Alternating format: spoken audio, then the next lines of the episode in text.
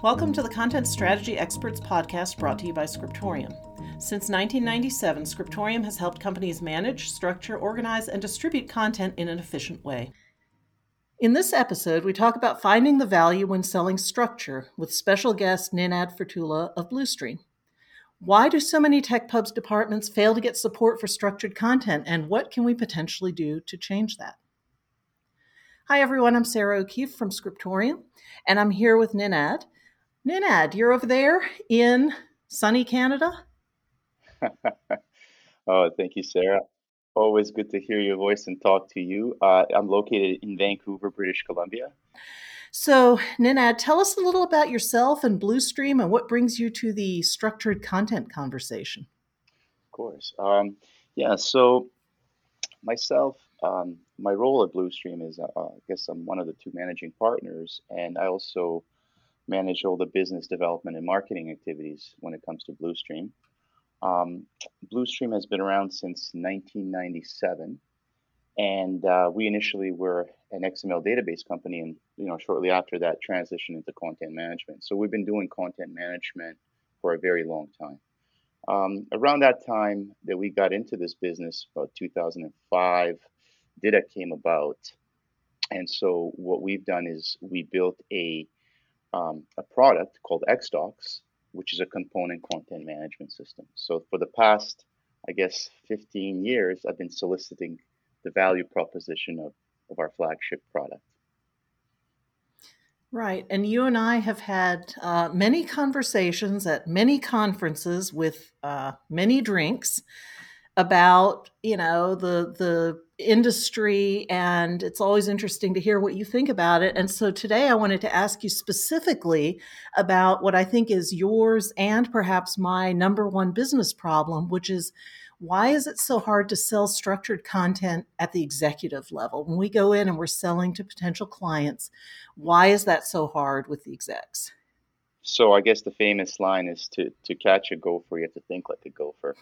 uh, Bill Murray from Caddyshack if you think about roles in an organization, executives have a role, and predominantly they are um, concerned with growth, you know, business growth and returning shareholder value, and and and sometimes stakeholders as well, right? Classical product documentation, uh, you know, when we talk about structures, for example, is generally seen as a as a low level cost center. That is necessary when you have to, uh, you know, release a product but it's not really at the forefront of the of the business thought.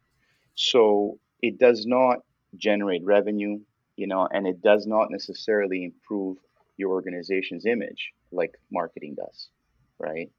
Um, so that that is bring in new leads, right? Exactly, exactly. So it's not it's not it's it's it's it's a cost center. That's the problem, right? So it's not a priority, and it's also a low level cost center, meaning that you know, there are expenses that are not overbearing, essentially, right? So, for, just to give an example, is like when you're talking about, say, Salesforce, you know, they write that check every year, no problem, right? Whereas when you're talking about a component content management system, that that is a bit of a that becomes a bit of an issue. So basically, we have to show that this type of content, product and technical content, does in fact add value to the business or I guess maybe more accurately, doing it better adds value to the business, right? Well, we have to show where it adds value. You know, I, I think that's kind of key, and we have to sort of think about, you know, how how it does that, right? And and so I think that you know I am guilty of this, and as I think many of us are in the beginning. Let's just say, you know, let's roll back ten years ago or so. You know, we're really focused on content reuse and how great it is, you know, for documentation lifecycle and improves the processes and reduces sort of publish times. And but these things are not really executives don't think about things like that, right? So the focus really, I think, has been in the last five years to really sort of sell sell value of information um, and sort of and show also show where it brings most value to the organization. Yeah, I've been warning people that focusing on cost avoidance is, you know, pretty much a straight train to the land of commoditization, right. which we don't want actually. Right. So, what about DITA? Is there a different argument there, or is it the same? Well, it's it's sort of worse, right? You know, if you think about it, because well, that's the problem. You know, again, going back ten years, we're you know telling the world how great DITA is, right? And, and sort of, I think it frightens some people too. You know, because it's it's it is great. It's it's a wonderful standard. At the very essence of it, it's just a technology that helps you deliver structured content, right? So executives care even less about it.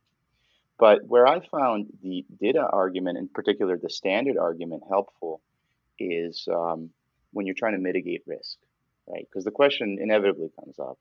You know, we're bringing this this new tool in. Are we going to be vendor bound, right? And and so here we say, well, look, you know, when you're going with something like like DITA, which is a standard, and not a proprietary schema like we, we there's a bunch of them out there you know you are essentially mitigating risk. So that is the that's to me that's the most sort of valid argument. And you can talk about you know mid, you know there's a community there's there's a you know um, thought share and all that wonderful stuff but it, it, really comes down to can i switch the vendor? Should i need to? And, and yeah you can because you're working with the standard. Right. So you have a risk mitigation and then um, i've talked about it a little bit as an enabling layer in that there are things that you want to be able to do with your structured content and the you know the people who built out DITA originally thought pretty carefully about what those things might be. So there's a lot of stuff in there that's useful if you have you know the typical kind of structured content. So okay so we know that we can do some cost avoidance some you know lower expenses but we don't really want to focus on that too much. So what other kinds of things what, what other kind of value propositions do we have then? Well you know when it comes to value proposition for me it depends on the organization and it depends on the industry you know and we'll get into the industry I think later on in this call but um, the true value proposition in my mind has to show an ROI right? And we we get asked for this all the time in, in particular in my line of work, you know, when I'm working with procurements, when I'm working with, you know, technical documentation managers trying to solicit value proposition internally, it's all about it's all about the ROI. So the, the, the number one I think point when it comes to ROI is is this going to have an impact on my revenue, right? If you can show that uh, structure or, or going towards structure is going to impact your revenue, right? You you have a pretty good argument. That's a good starting sort of point, right? And not everybody can show that. Not every industry is capable of showing that. Now, of course, you know, the second point is, as you mentioned, is the impact on expenses and reducing expenses. So it, it is about low, lowering translation costs and you know making making these departments uh, more productive, if you would. Right, that's a big one. The third one that's really kind of difficult to quantify. Third point, pardon me, is that you know, through documentation, you can enhance end user experience with your product. Okay. And, and that's a very interesting point to make because you're no longer, we're no longer shipping, you know, 500 page PDFs. You know, we're shipping help centers, right? You know, they can give you an, give, give you an answer to your question, right? So talk about enhancing, you know, experience with the product that you, you were looking for an answer. It's there, right? But that one, like I said, it's a little. It's, it's much more difficult to quantify. You know? Yeah, I I think I think you're right. Um, we've run into some other uh, sort of related things to what you're talking about. Um, I don't know where you put this, but you know, regulatory compliance and making it easier to deliver the right content that your regulatory body requires and doing it correctly the first time means fewer holdups in your regulatory experience, right? Fewer calls from the regulators saying, hey, you didn't do this, or hey, we're not going to approve your product unless you give us X, Y, and Z. You give them exactly what is required and, and accurately the first time. You talked about risk earlier, you know, in a in a technology context. We talk a lot about risk mitigation as a value proposition that if you have a transparent, traceable, etc. kind of process, you can reduce the number of mistakes you make in your content, right? And if you do make a mistake, you can fix it and be confident that it'll get fixed everywhere, which reduces potentially your exposure from a product liability point of view, right? If you ship a possibly dangerous product, you know, dangerous if used incorrectly, and you don't provide good instructions, you've got some exposure there. So that's a concern. Um, I agree. I agree. Yeah. And, and, this is sort of like that. That was the preamble to, to, to, the question. The answer was like it really depends on the industry. So, mm-hmm. and that's what we've seen. I mean, I'm, I'm sure you've seen the same thing. You know, adoption of structure. You know, from these regulatory, regular, or, or sorry, regulatory driven industries was sort of much quicker, right? So, pharma, right? They they sort of jumped on this early on. You know, medical device manufacturers, we've seen them sort of adopt structure for that very reason early on. You know, right. Um, so to, yeah, to your point, Mis- yeah. risk mitigation, risk mitigation. yep. Risk mitigation, exactly. I think that should have been the fourth point. Is sort of um, industries dri- driven by regulation. You know, they just have to do it and they and, well and i guess they recognize the value right? Because they know what the consequences are if they don't do it right. For a lot of other people the consequences are kind of squishy. They are. They are. So i did want to ask you about cost centers because you mentioned them and i i sort of twitched because we have seen a pattern especially recently where you have a technical publication or information development group that actually charges their services back to the in-house business units. So if I'm, you know, if I'm tech pubs or whatever they're called, then every time I produce a document for a particular product line, I charge back my time or the team's time to that business unit. You know, oh, we spent 30 hours. We spent 100 hours on your document, so you owe us 100 hours times our internal magic bogus rate.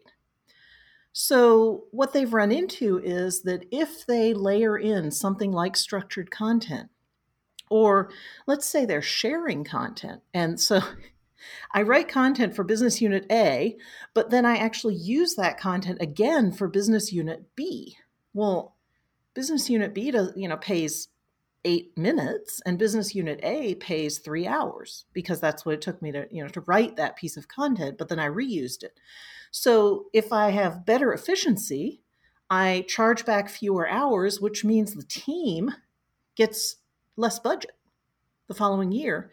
And there's no provision really to fund the infrastructure. So to fund the uh, you know the build of structured content or the maintenance of the style sheets or anything like that and um, I, this may be an unanswerable question, but you know, I'm looking at this and saying this doesn't work. Like this cost center approach doesn't work.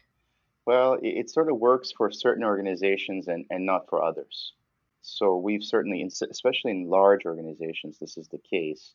We have yet to run into, or I have yet to run into a case where the technical documentation department has become so efficient that they are getting their budgets cut. you know, because um, and that's just my experience. Um, I haven't, I, I have, I personally haven't seen it. And, and the other reason too is because just the cost, or sorry, or the demand uh, for information is growing as well. There's, there is more information. There are more product lines. So maybe that's why I haven't, I haven't necessarily see, seen that myself. Uh, but certainly, um, it could be a problem.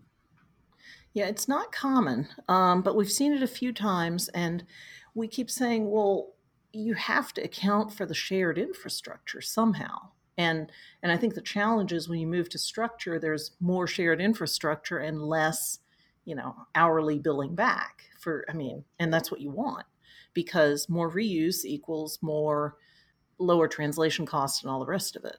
So, so you mentioned that you know different different industries have different arguments for structure and you know we kind of touched on regulatory and risk management and what that looks like. What are some of the other examples of that where a different industry or a different vertical might care about different things when they're looking at structured content? Yeah no i'm actually glad that we went to regu- regulatory first because you know the two examples that i had in mind um, you know I'm, I'm comparing say you know a classic sort of um, you know software vendor to say uh, someone like a heavy equipment manufacturer, right? So their arguments for structure are, are going to be different. You know, we we found anyway. So when you're producing, you know, software manuals, and you're say you have a software product like we do, and you know you need you know man user manuals and and such. Basically, it is a straight up cost to business to develop that. Okay, and so if we, for example, just to start with, ignore the fact that your processes are going to be better while using structure, and you're going to be more efficient and all that, and your localization costs are going to lower. You know what you really need to do is you need to focus on information flow, and you need to figure out which recipients of that information have the most value or are getting the most value. So in a in an example of a software company, quite often we see these delivery platforms emerging, right? And that's the argument, right? So the argument is we need to go into structure so that we can have a better delivery mechanism of our documentation so that, for example, we can reduce the burden on our support organization. Okay. And, you know, voila, here's your delivery platform, right? And what's interesting about that argument, what we've seen there is we've seen a lot of people, a lot of software companies actually sell structure successfully to management. And of course, now they're working in Git, right? Because they can't get money for a tool or can't get budget for it for a tool like a CCMS. But then they'll they'll it'll be much easier for them to sell uh, a delivery platform because it's outward facing, right? And the whole argument there is like, well, information flow is, hey, look at look at my end user. You know, they're interacting with this documentation, with our product. Again, you're enhancing the end user experience with the product, and you're reducing the burden on support, right? And that works very well for, mm-hmm. say, a software manufacturer or you know, software vendor, for example.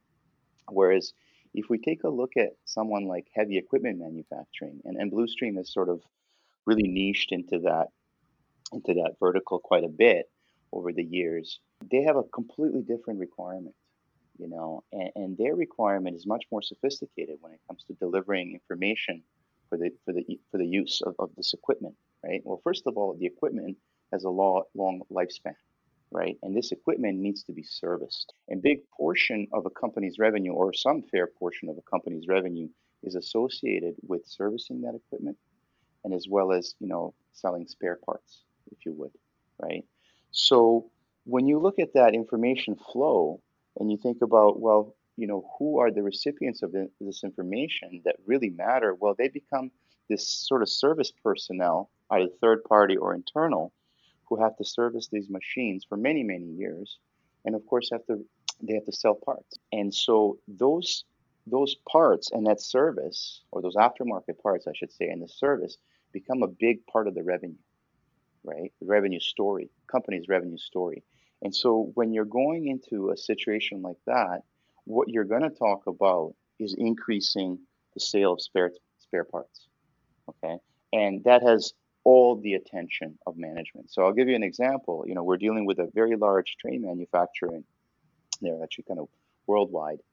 And you know, I was looking at their business case that they presented, and we've been dealing with this customer for about four years but I remember the case that they presented to management, it was 95% of the business case was focused on increasing the sale of spare parts, whereas 5% of the business case focused on basically incre- increasing productivity of some 70 plus technical writers. Hmm. Okay. And, and that says it all, right? Yeah. Where's the focus? Well, the focus is in fulfillment in, in, in that particular case, right?